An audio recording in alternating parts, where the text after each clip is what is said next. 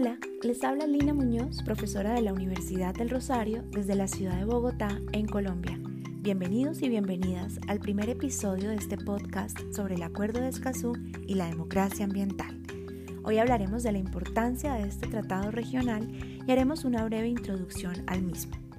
El 4 de marzo de 2018, América Latina y el Caribe hizo historia al adoptar en Escazú, Costa Rica, el Acuerdo Regional sobre el Acceso a la Información, la Participación Pública y el Acceso a la Justicia en Asuntos Ambientales en América Latina y el Caribe.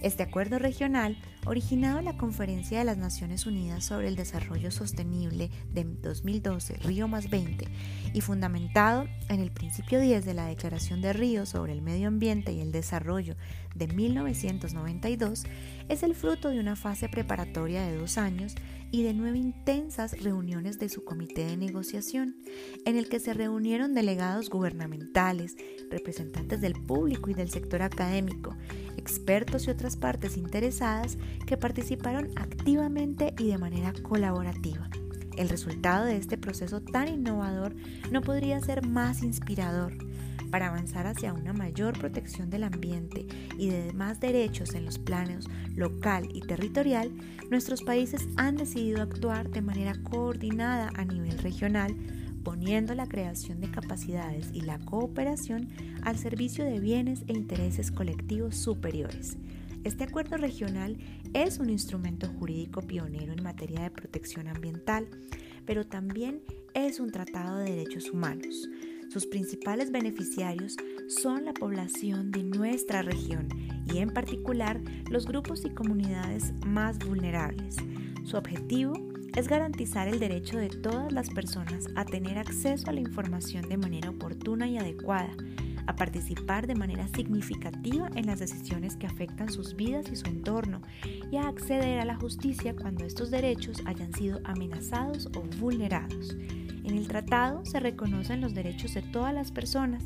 se proporcionan medidas para facilitar su ejercicio y lo que es más importante, se establecen mecanismos para llevarlos a cabo. Se trata de un acuerdo visionario y sin precedentes, alcanzado por y para América Latina y el Caribe,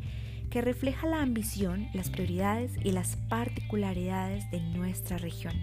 En él se abordan aspectos fundamentales de la gestión y la protección ambientales desde una perspectiva regional y se regulan los derechos de acceso a la información, la participación pública y la justicia en asuntos tan importantes como el uso sostenible de los recursos naturales, la conservación de la diversidad biológica, la lucha contra la degradación de las tierras y el cambio climático y el aumento de la resiliencia ante los desastres. También se incluye la primera disposición vinculante del mundo sobre los defensores de los derechos humanos en asuntos ambientales en una región en la que lamentablemente se enfrentan con demasiada frecuencia a agresiones e intimidaciones. Desde un enfoque basado en los derechos,